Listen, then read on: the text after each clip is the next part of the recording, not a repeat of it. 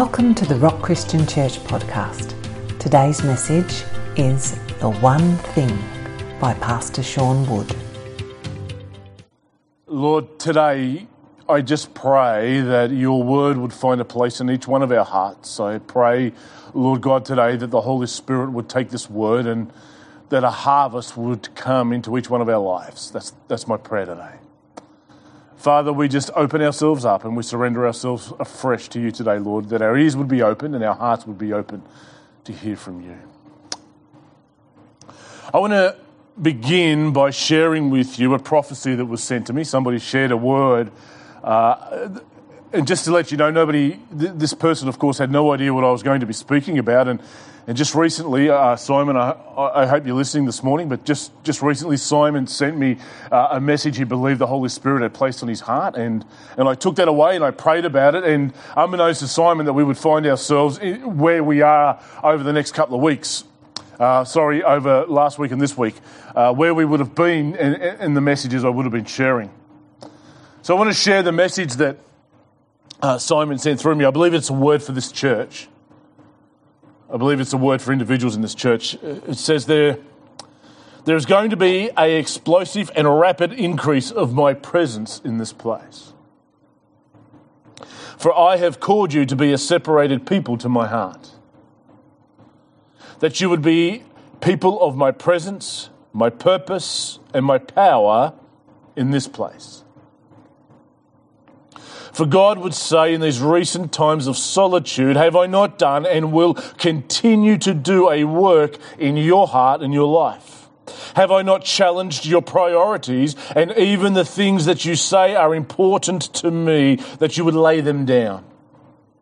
Even the sin and the weights that so easily ensnare you, have not I done a work in you so that you can run with endurance the race and purpose that I have set before you, looking always to Jesus, the author and the finisher of your faith? For indeed I have called you to be holy as I am holy, a people separated to my heart, my word and my presence. Allow my spirit and my presence to do what I desire to do in this place. Yes, have order. Yes, have programs. Yes, have plans and visions, but not at the expense of the importance of my presence and my spirit. For I desire for you to take my presence to your neighbors, your communities, your workplaces, so that people will know that you are my people, and through you they will see and believe that Jesus is Lord. Amen. And if you want to hear that again, then please rewind this when you get the opportunity and go back and, and listen to it. But that is, a, I believe, a message for us as this church. Now, I probably should have put out a warning sometime this week, but I decided deliberately that I wasn't going to. Uh, this morning, I, I just want you to know that what I've got to say is going to be somewhat uncomfortable. But it was uncomfortable for me too. You see, uh, it's been amazing for me to watch. Uh, over the past number of years, and particularly in recent months, I've seen the Lord doing an amazing work. Uh, he, he's been doing an amazing work in my life. He's been doing an amazing work in my heart. I know he's been doing the same in the lives of people in this church and abroad in other churches. God is doing an amazing thing amongst his people. It's a, it, it is a, it is a beautiful thing to behold how God is working. But one of the major things that God is doing right now uh, is that God is removing the grave grey in church life. For too long, friends, there's been grey areas. For too long, uh, we have been happy to be people with one foot in the kingdom of God and one foot in the world. And I want you to know that God is removing that. We've been happy to kind of exist in what we have set up for ourselves as a demilitarized zone. We're in a spiritual battle and we think that there's neutral territory, a, a demilitarized zone that we exist in. And God wants everybody to know that that is not the case. God is removing the grey and he is pressing the line and he is making us understand that there is one side or the other.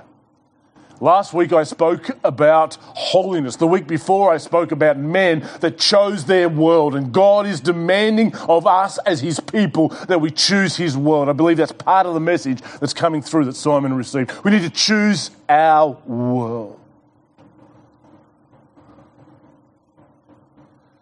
I want to tell you today that my heart behind the Drawing Near series, and we're going to continue the Drawing Near series over the next couple of weeks. I, I want to talk about prayer and the place of prayer when it comes to God. I want to talk about the Word of God and, and the place the Word of God has as we draw near to God. But we'll, we'll cover those things as time moves on because they're important to our spiritual life and they're enormously important to our relationship with God. But I want to tell you today that there's one thing.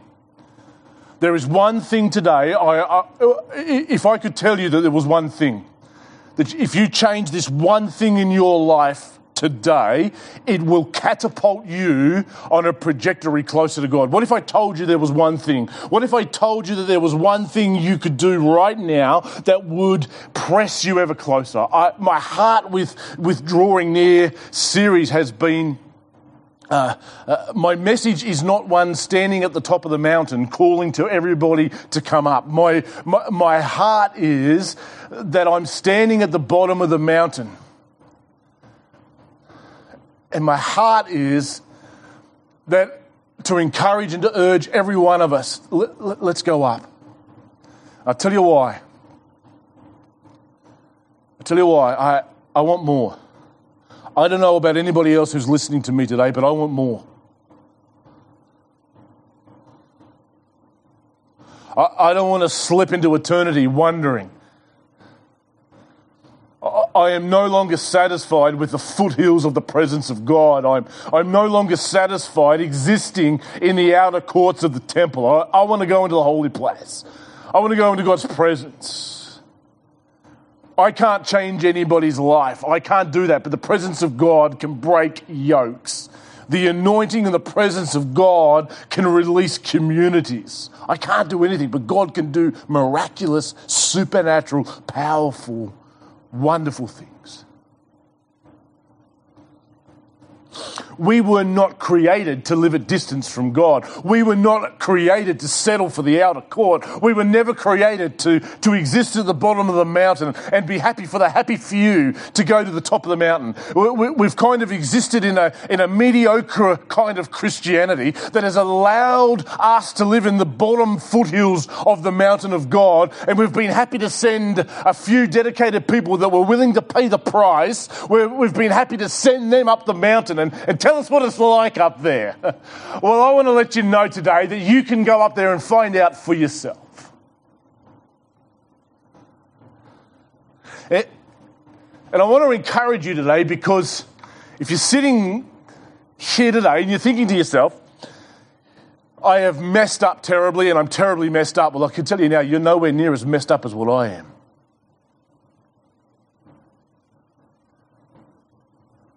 If you think you're messed up, you're going to have to get a ticket and get it at the end of the line. God likes messed up people. Read the Bible. God's got a heart for messed up people, which is enormously encouraging for people like me. I want to tell you, I want to make a statement today, and I'm going to prove it in the life of the person that we look at today. I want to tell you today that you can encounter Christ and go away disheartened. I want to tell you that there's one thing that each one of us need to embrace, but it's also the one thing that certain Christians over history have, have kind of been lacking. The guy we're going to look at today, he's lacking this one thing, and he's not on his own. Just recently, I'm going to leave some names out, but just recently, one of the lead songwriters for Hillsong put his hand up and said, you know what, for me, uh, I'm out. This Christianity thing doesn't make sense, and and I'm out. And this is not a reflection on Hillsong or anything like that. That's that's not what this is. But but this guy's put his hand up and he said, you know what, uh, science has got all the answers, and, and Christianity just doesn't seem to add up for me, and I'm out. And I'm going to tell you that the one thing I talk about today, the one thing that uh, I can tell you now, this guy lacked it. Uh, just recently, uh, another very prominent Christian figure, a guy by the name of Joshua Harris. I only use his name because some of us here may have read his book, I Kissed Dating Goodbye. Um, uh, interesting book. He now comes out and says, my book was wrong, and I was wrong about Christianity. He he was the leader of he was a leader, a pastor in an evangelical church. He says, I'm wrong. I'm out. hmm. Interesting. He also lacked the one thing I want to talk about today. I have I, I have known and I have heard of people in the ministry. This affects people on all demographics. This is this is not just people who attend church every now and again. This is people from all demographics. It's affecting people. But I, I've known pastors, ministers, uh, leaders, church leaders, and uh, uh, that have put their hand up after a long time and said, "I'm out. I can't do this anymore." And for many of them, when you scratch beneath the surface, they're they're missing this one thing as well.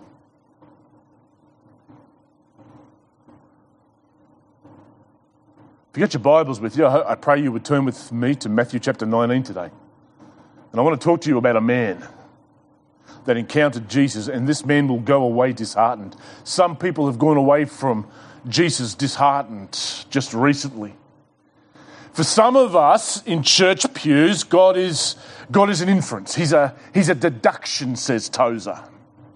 We we he's a deduction of of rationale. We kind of, for, for many of us, God is just sounds reasonable, so therefore we accept it. But God wants to be more than that in your life. God wants to be more than an equation to you. God wants to be more than a set of rules in a book. God wants to be more than a good way to live your life. God wants to be more than a free ticket to heaven. Jesus didn't come to give free tickets to heaven. That's not why Jesus came. God didn't come into our mess and take all of our burden just so he could hand out free tickets for the train to heaven. Uh, that's part of it, friends, and, and an eternity with God is absolutely uh, part of it, and thank God for that. But Christ Jesus came into this world to save sinners. Christ Jesus came to redeem us from the mess that we have created and we continue to create. If you've got your Bibles, I pray you turn to Matthew chapter nineteen. We're going to start in verse sixteen this morning. It says, and behold, a man came up to him. A man comes up to Jesus. And, and this man, we, we, we get little bits of more information in Mark that we don't get in Matthew and also in Luke. Uh, but what we do learn about this man is he's a young man. We, we learn that he's a rich man. We learn that he's quite wealthy. He's a prominent leader. Uh, uh, he would be a, a, a leader of a local synagogue. This guy would have enormously high social standing. He, when this guy goes into the marketplaces, people would stop and go out of their way to say hello. Kind of what they do when Terry goes down the streets. I, I've got to say hello to Terry because because he's awesome.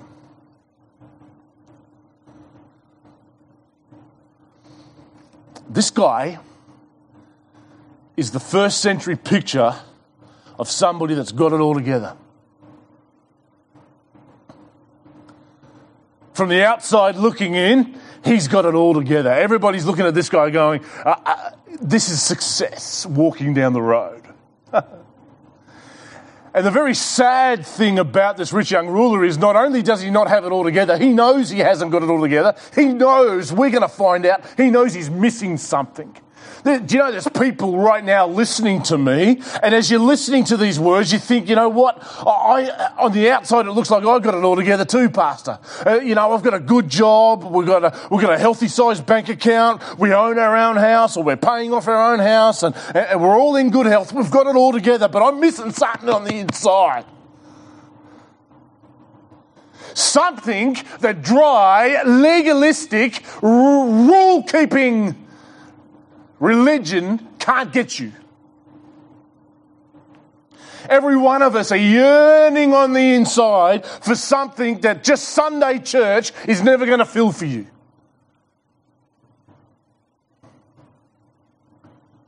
It's a lesson that this guy's about to learn. And the sad truth is that right now, church pews are full of rich young rulers. People that seem to have it all together. People that, that seem to have it all together on the outside. We, we're, we're good at wearing our Sunday get-up, aren't we? Mm, I'm not talking about the clothes that you get out of your wardrobe. I'm talking about the masks we wear. I'm talking about our spiritual makeup. We're, we're good at rolling in on here on a Sunday and we're looking good, Pastor. Yeah, look at how spiritual I am. I'm waving my hands and I'm dancing. You, you ever seen Harold dance? Huh? Go you, good thing.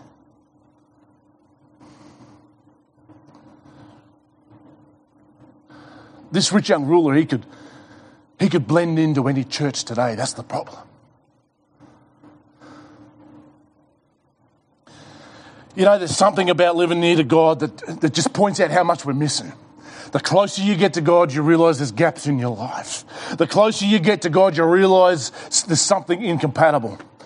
Isaiah, in Isaiah chapter six says, in the year that King Uzziah died, Isaiah says, I saw the Lord, and the train of his robe filled the temple. Imagine that. The train of his robe filled the temple. And what's Isaiah's reaction? I'm a man of unclean lips. Woe is me, I'm a man of unclean lips. Oh, I'm going to die. And Peter's in the boat. They haul in all that fish. Everybody else is in the boat. Peter's the only one that turns around to Jesus and says to Jesus, away from me, Lord, for I'm a sinful man. Peter had his eyes open. Peter, for a moment, grab hold of this. Peter, for a moment, got a glimpse of who it was that was sitting in the boat with him. And he said, Peter says, oh, I've got a problem. John sees Jesus in the book of Revelation. He says, I fell, fell down like a dead man. Hang on. Weren't you with him for three years? Yeah, not this Jesus. He's got eyes like a flaming fire. He's got, he's got hair as white as wool. Wow. When he speaks, it's like an, it's like thundering waters. I can remember standing next to the gorge in, in Launceston, Tasmania, in full flood, and you can't hear the person next to you talking. That's, that's what John heard in the book of Revelation.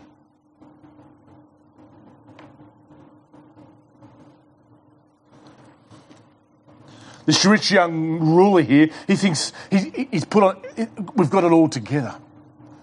There's so many people today sitting in church pews saying we've got it all together. But, but, but have a listen to this guy. And behold, a man came up to him saying, Teacher, what good deed must I do to have eternal life? I'm going to I'm going to tell you two mistakes right now. I'm going to I'm going to outlay two mistakes that this rich young ruler has made. Just in that statement. Two mistakes that he makes is the first one is, uh, Timothy Keller highlights this beautifully. Uh, he says, the first one is that he thinks Jesus is something you add to your life. So many people today think that Jesus is a cool addition to our lives.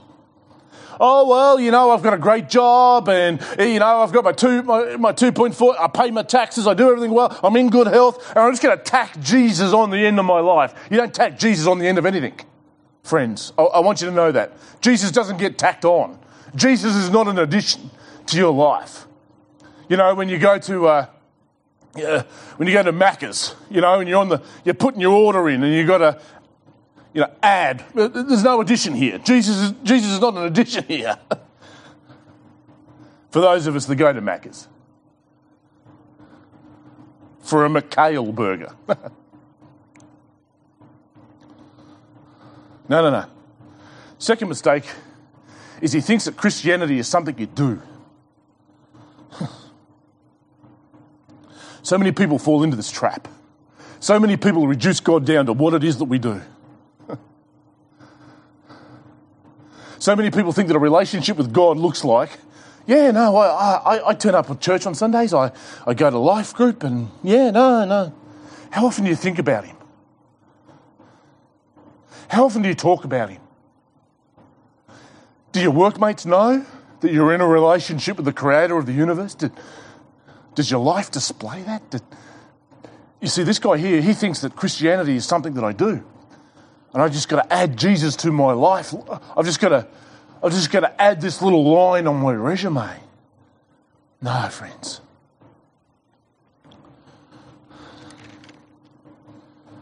Friends, it's time to lose our our religion. That was the message to Nicodemus, by the way. Nicodemus comes and sees Jesus in John chapter three. He says, good teacher. Uh, he, he knew he was missing something as well, but he found what he was missing, by the way. You read the end of the Gospel of John and Nicodemus finds what he was missing, but you can, you can see it because it shows up in his life. But the message to Nicodemus is, dude, you've got to lose your religion and be born again, man. You're going to have a whole new radical concept of what a relationship with God looks like. It's now not based on what you do. It's about being renewed. Hmm. What good deed must I do to have eternal life? You see, religion asks of God, what must I do? A relationship asks of God, who are you? That's how to know the difference. Religion is always seeking, what can I do? Relationship seeks to know who he is. Who are you, God? I want to know you more. I'm not satisfied with the bottom of the mountain anymore, God. I want to, I want to know you more. That's that's kind of what Moses says. It's time for us to, to lose our religions. And he goes on in verse seventeen, and Jesus said to him, or he said to him, why do you ask me about what is good? Why did you call me good? Something happens. We need to stop. Whenever whenever God asks us a question, we need to stop. God, God's asking this guy a question here. And it's it's actually a pivotal question. And nearly everything I want to say this morning pivots on the answer to this question. Because what is happening here is Jesus says to him, why do you call me good? You see, goodness, the, the word in the Greek here, that kind of goodness, that's reserved for God alone. You've come up and called me good teacher. You're ascribing divinity to me. You, you're saying I'm God. And Jesus wants him to answer this question because if you're ascribing divinity to me, we need to have a completely different conversation. But the fact of the matter is, had this man ascribed divinity to him, they would have had a different conversation. It goes to highlight the truth of the matter is this rich young ruler has no idea who it is that's standing before him. Why do you call me good? Uh, I'll read you a quote from A W Tozer. Tozer says, what comes into our minds when we think about God is the most important thing about us. Let me read that for you again. What comes into our minds when we think about God is the most important thing about us. He has the King of Kings and the Lord of Lords standing before him, and he's got no idea. Him along with so many other people. To this, to this rich young ruler, Jesus really is just another teacher. Jesus really is just a, a, a maybe another prophet. A good teacher, a rabbi. But had he known it was God standing before him, they would have had a different conversation. I want to ask you today, who is it that you pray to? Who is Jesus to you? The most important question in the universe is, who do you say I am? That's the most important question. Jesus asked his disciples, who do you say I am? I don't care what other people say. What's it? Who, who do you say I am?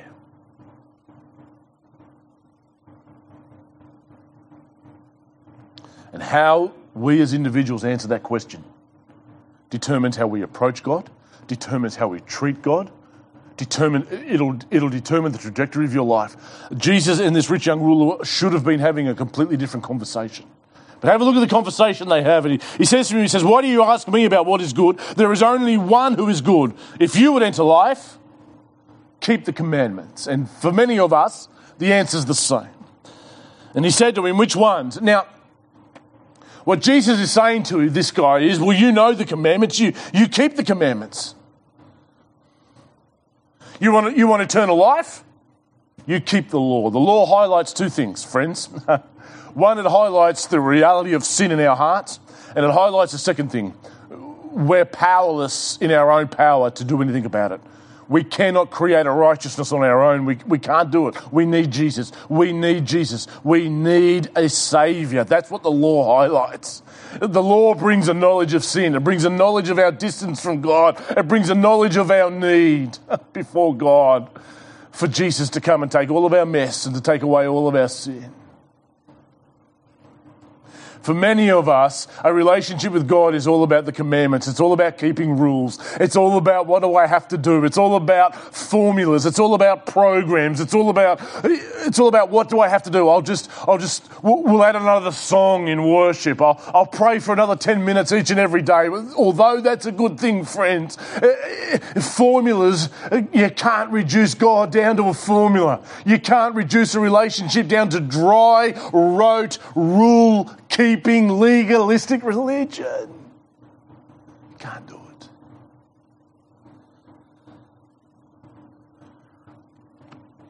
it. If, for many of us here that are married or thinking about marriage, how many of us know that marriage is not about what you do? Now, if I If I was to ask a guy, what is marriage all about? If if a gentleman answers me, well, you know, I go to work and I earn the money and, you know, and I, I need Saturdays to play my football and, and when I get home I want tea on the table and da-da-da-da. How many people know that he's not describing marriage right now? Many of us, uh, many of us, however, describe a relationship with God that sounds like that. Sounds all about what we do. Well, you know, a relationship with God is I do this and I do that, and, and not about how glorious He is, not about how wonderful He is. Uh, how many people know that when I ask a husband what is a marriage all about, he should say a marriage is a marriage looks like me cherishing and single-heartedly devoting myself to another person for until death do us part. Doesn't matter what happens in my life, all the good and all the bad, I'm going to be devoted to this one person. That's what marriage is. That's what marriage looks like. All the stuff that happens in a marriage is a result of a love. What is required of both the man and the woman in marriage is to have a single heart and a single eye for each other. When you, when you enter into marriage, you say, there's nobody else for me. I'm going to cherish you alone. You're the most important. A marriage for the male should be, when I go to work, she's all I think about. She consumes my thoughts. You know, when I'm sitting in the crib room having lunch, I, I, I just talk about her all the time. Why? Because, friends, this is a lesson we need to learn. What it is you love, what it is you cherish, what it is you value drives your life.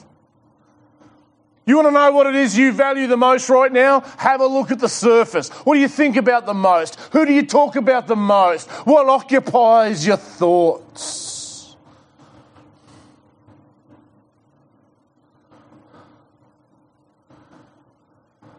How many people know that a marriage is not going to last long if it's all about what I do? It's interesting that when marriages find themselves in trouble, here's the language you hear. I don't know what the problem is. I bring a paycheck home every week. I'm home at five o'clock. I mow the lawns. I do it. How many people know that's not what your wife wants? How many people know that your wife will trade in a heartbeat long grass for you to just cherish them? That's what God's saying to His church right now. All these peripheral things, they're good, great, awesome, no problems, but cherish me, says God. What was the question that Jesus had for Peter? The question that Jesus had for Peter was, do you love me? Do you love me? Do you love me? Why, Peter? Because it's the most important thing right now. The most important thing that Jesus spoke to Peter about wasn't about all the mistakes he made. There was no I told you so's. There was no rubbing his nose and everything that, that had gone wrong. No, no, no. Jesus just wanted to talk about the affections of his heart. Jesus wanted to talk about what it was that he cherished in his life. What's the difference between Peter and Judas? One of them loved Jesus. That's what the difference is, friends. Yeah, preach that one, Pastor. What's the difference between those that turn their back on Christianity and those that don't? There's a love relationship. You see, when there's a love relationship, friends, it doesn't matter. A love relationship will see you through the hard times, the dry times with God. Dry times will come. Affliction will come. There will be times when storms hit your boat, but it's all about a love relationship with God.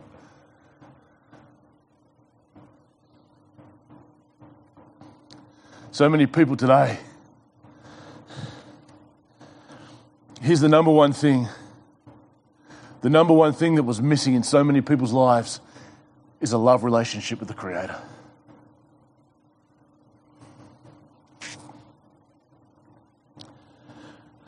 You keep the commandments. He said to him, he said, well, which ones? And Jesus said, you shall not murder, you shall not commit adultery, you shall not steal, you shall not bear false witness, honour your father and mother, and you shall love your neighbour as yourself. All horizontal commandments. There's there's five commandments that are horizontal and five commandments that are vertical. That do, that five deal with our relationships with each other, five deal with our relationship with God. Jesus doesn't reference any of the ones concerning the relationship with God. Did you notice that? Jesus did.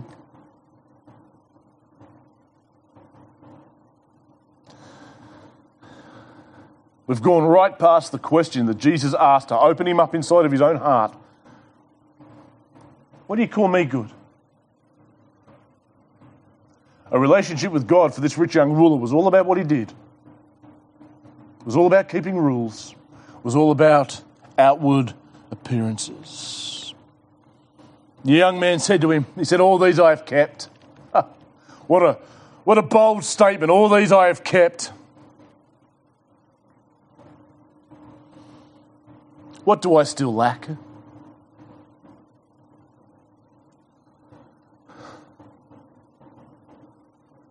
What's the rich young ruler saying to Jesus? He says, you know what? I... He says, I've tried religion, Jesus.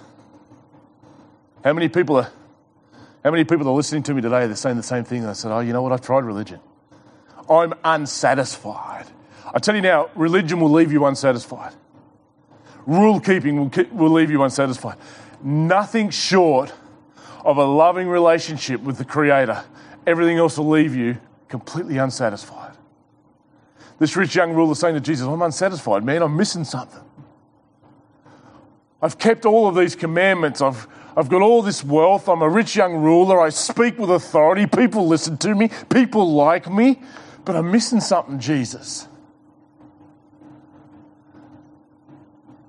Yeah, he's missing something, all right.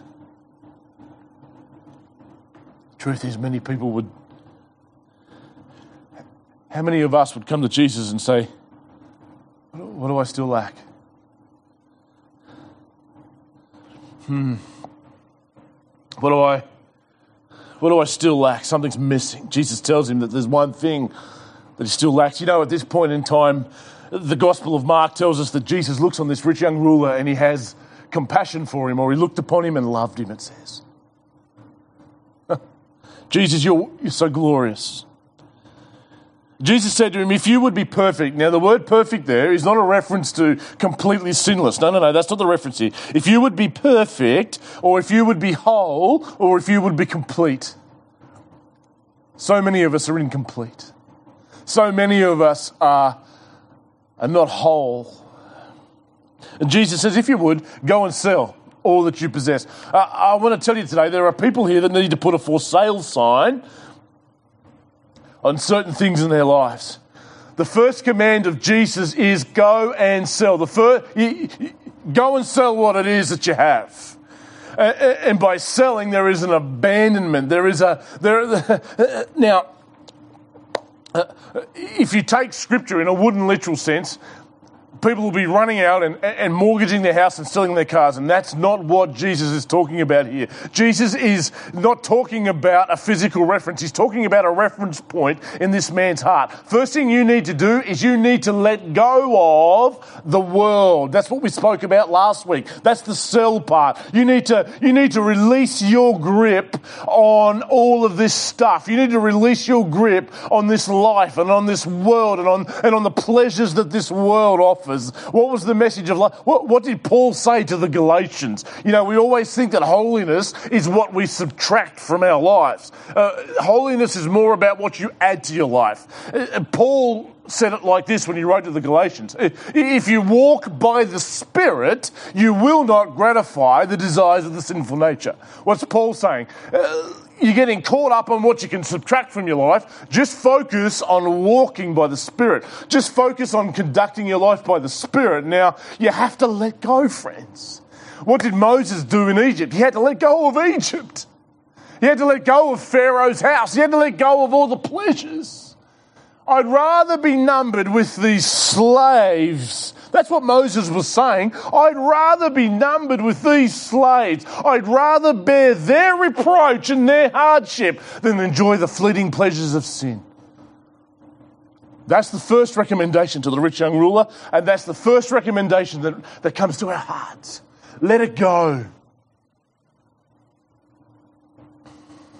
So many of us are like Rockefeller. How much more? Just a little bit more. If you would be perfect, go and sell, abandon.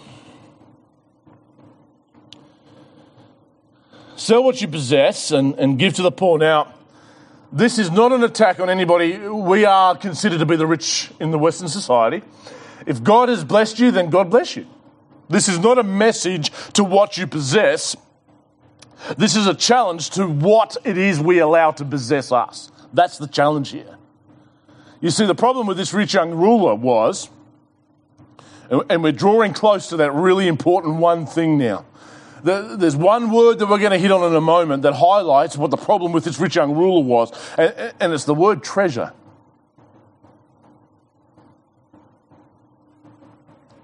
Here's what, here's what Jesus Here's how Jesus said it. Jesus said to him, if you would be perfect, sell what you possess, give to the poor, and you will have treasure in heaven. What is the message to this rich young ruler? Change your treasure. Change what it is you value. Change what it is that drives your life. Change what it is that you treasure. Your life is under pursuit constantly of more, more social standing, more leadership, more wealth. Now you want to add Jesus, more, you just want to add more religion, add more status, add more to your resume. Jesus says, abandon all of that. What did Paul say? Paul, who had one of the greatest resumes amongst all of the apostles, by the way. If there was a guy that was qualified, it was Paul. And what Paul says to the Philippians, I threw all those qualifications against the wall. What? Or he kind of said it like this, I count everything but dung. Dung, literally dung. Poo-poo. Paul says, everything I was, everything I had, all my aspired learning, all that I had aspired to in the law. He says, as far as keeping the law, I was blameless. Ah, Paul, he was, he, he was the rich young ruler all over again. But Paul did something the rich young ruler failed to do. Paul let it all go. He says, I count it all but dung for the greatest worth in the world, the increasing knowledge of Jesus. Paul changed his treasure. Problem with Western society today? Friends, we need to change our treasure. We're wrapped up treasuring the wrong thing. Is driving our lives in the wrong direction. The one thing right now that you can do is change what it is that you treasure. Change who it is that you treasure. Change what the number one priority is for you. Change who it is that you think about. Change who it is that you talk about. Change who it is that occupies your heart.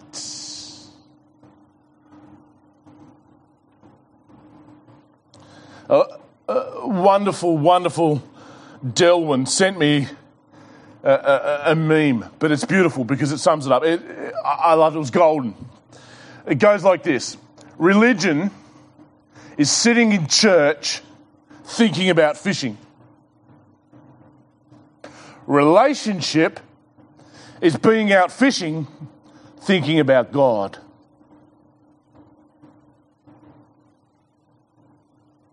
Thank you, Derwin, because that was golden.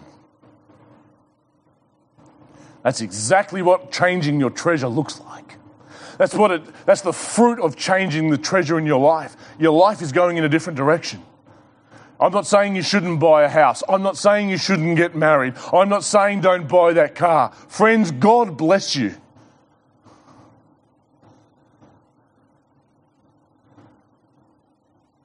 But we have allowed too much stuff to clutter up our hearts. God can't fill us because we're already full. Jesus said, "Blessed are the pure in heart, for they will see God." That was the message from last week. Blessed are the pure in heart, for they shall see God. Jesus also said, "Blessed are those who hunger and thirst for righteousness, for they shall be filled." You want to know why you're empty? You want to know why you're missing? You want to know why so many of us have a lack?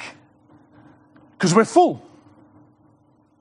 Jesus says, "Blessed are those who hunger and thirst for righteousness, for they shall be filled," or they shall be satisfied. So many are, are turning their backs on Jesus unsatisfied. Why? Because your hearts are full of everything else. Jesus can't get in edgeways. Smith Wigglesworth, some people didn't really like his theology, but it was pretty simple theology. It sounded a little bit like this. If you want to be full of God, you've got to be empty of everything else. We all want to be full of God. We sing songs, "Fill us, Holy Spirit." We, we pray it in our prayer meetings. "Fill us, Holy Spirit. We want to be full of you." And the whole time God's going, "Make some room for me, will you? Fill me, God. Fill us to overflowing." God goes, "Sure, no worries. Just make a little bit of room. Change your treasure. Make a little bit of room for me."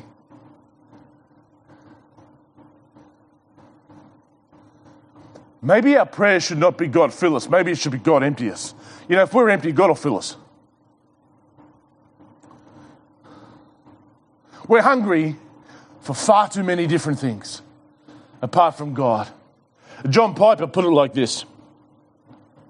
He says, "God is most glorified in us when we are most satisfied in him." God is most glorified in us when we are most satisfied in him. We seek our satisfaction in so many other places. We hunger and thirst for so many other things apart from standing in the presence of God. Friends, this is not a secret. It's the open secret.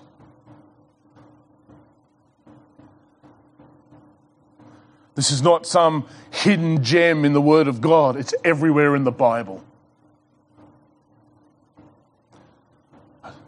Friends, if we, we, if we will change our treasure, if we will empty ourselves, God will fill us.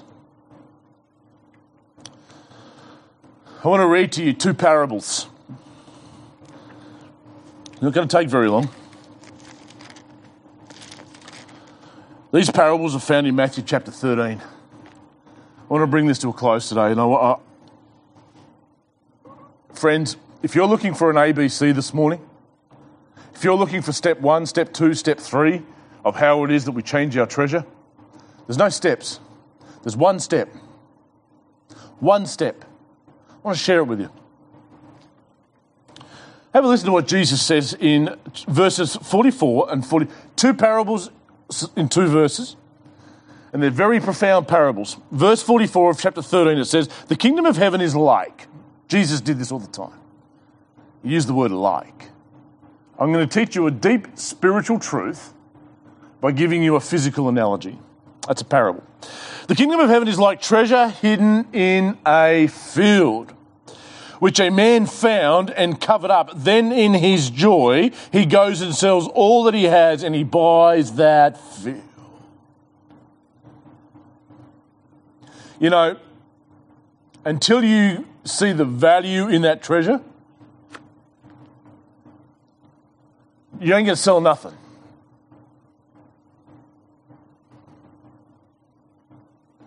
Now, let me give you an example of what that looks like. Got, I, I remember watching a show called, uh, it was about pawnbrokers in America. Guy walks in with a guitar. It was a popular brand car, guitar. It slips my mind now. Guy walks in and says, you know, I've got this guitar here, and, uh, you know, I want about two and a half, three grand for it.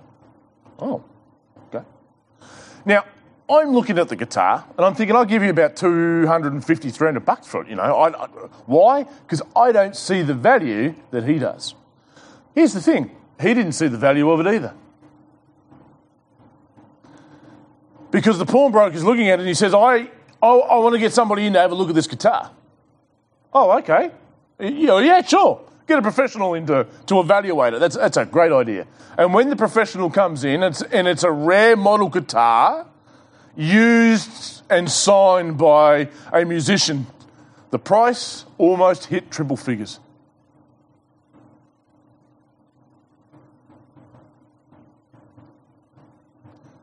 And for so many of us, God is that two thousand dollars guitar when he should be the two hundred thousand dollars guitar. And the message of this parable is, when you find that treasure, you'll sell everything. Why did the rich young ruler go away disheartened? It says here, if you, if you keep on reading it on, he went away disheartened because he had much wealth. Why did he go away disheartened? Because he was unable to see the value of who it was that was standing before him. The, the biggest problem, the pandemic that's in the church right now, here's a pandemic, and coronavirus isn't the pandemic. That's not the pandemic. The pandemic that's in the church right now is our churches are filled to the brim with people who can't see the infinite worth and value in Jesus.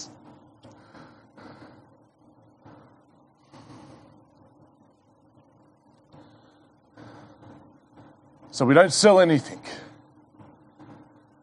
For too many of us, Jesus is that two thousand dollars guitar.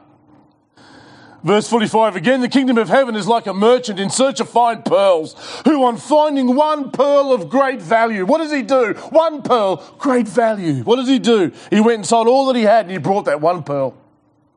Here's the one thing that you need to do today.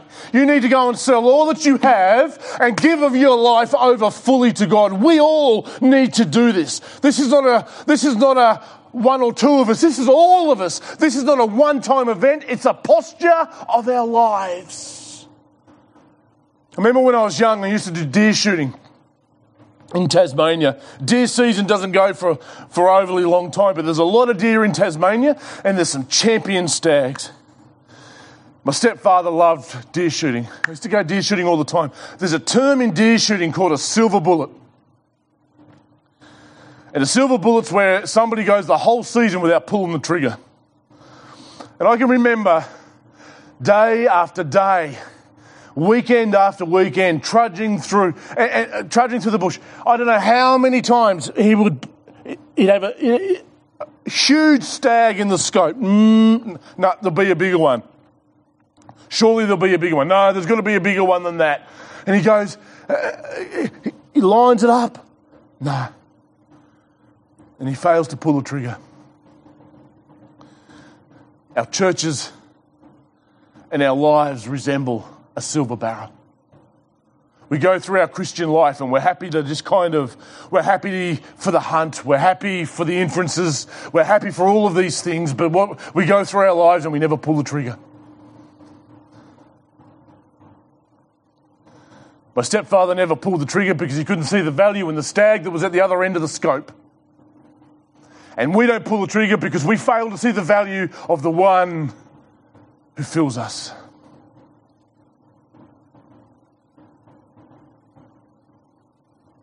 Friends, the one thing we all need to do is pull the trigger. What's stopping you? The one thing stopping you being closer to God is you.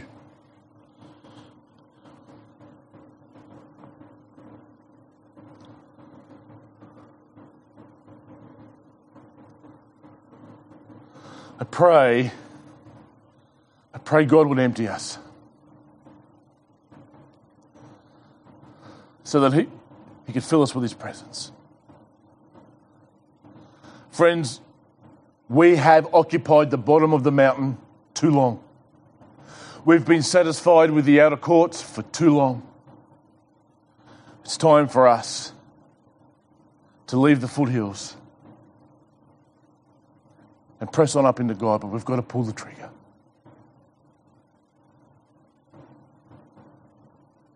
Let's pray. Father God, I pray for everybody that's listening to me today. I pray, Lord God, you would empty us. I pray, Lord God, that we would pull that trigger.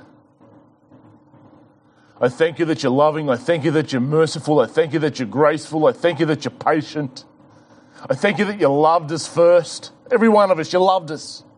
While we were your enemy, Jesus, you said, I'm going to go to the cross and take away all of your sin. That's how amazingly, astoundingly, gloriously beautiful you really are. I don't care what the world says. I don't care how they use your name in vain. To me, you are that two hundred thousand dollars guitar. To me, you are that pearl of infinite price and worth and value. But I pray, Lord, that you would forgive me and forgive each and every one of us that we don't value you enough. Empty us, Lord. I pray for a hunger. I pray for a hunger that fills our hearts, Lord God, and drives us to the top of the mountain.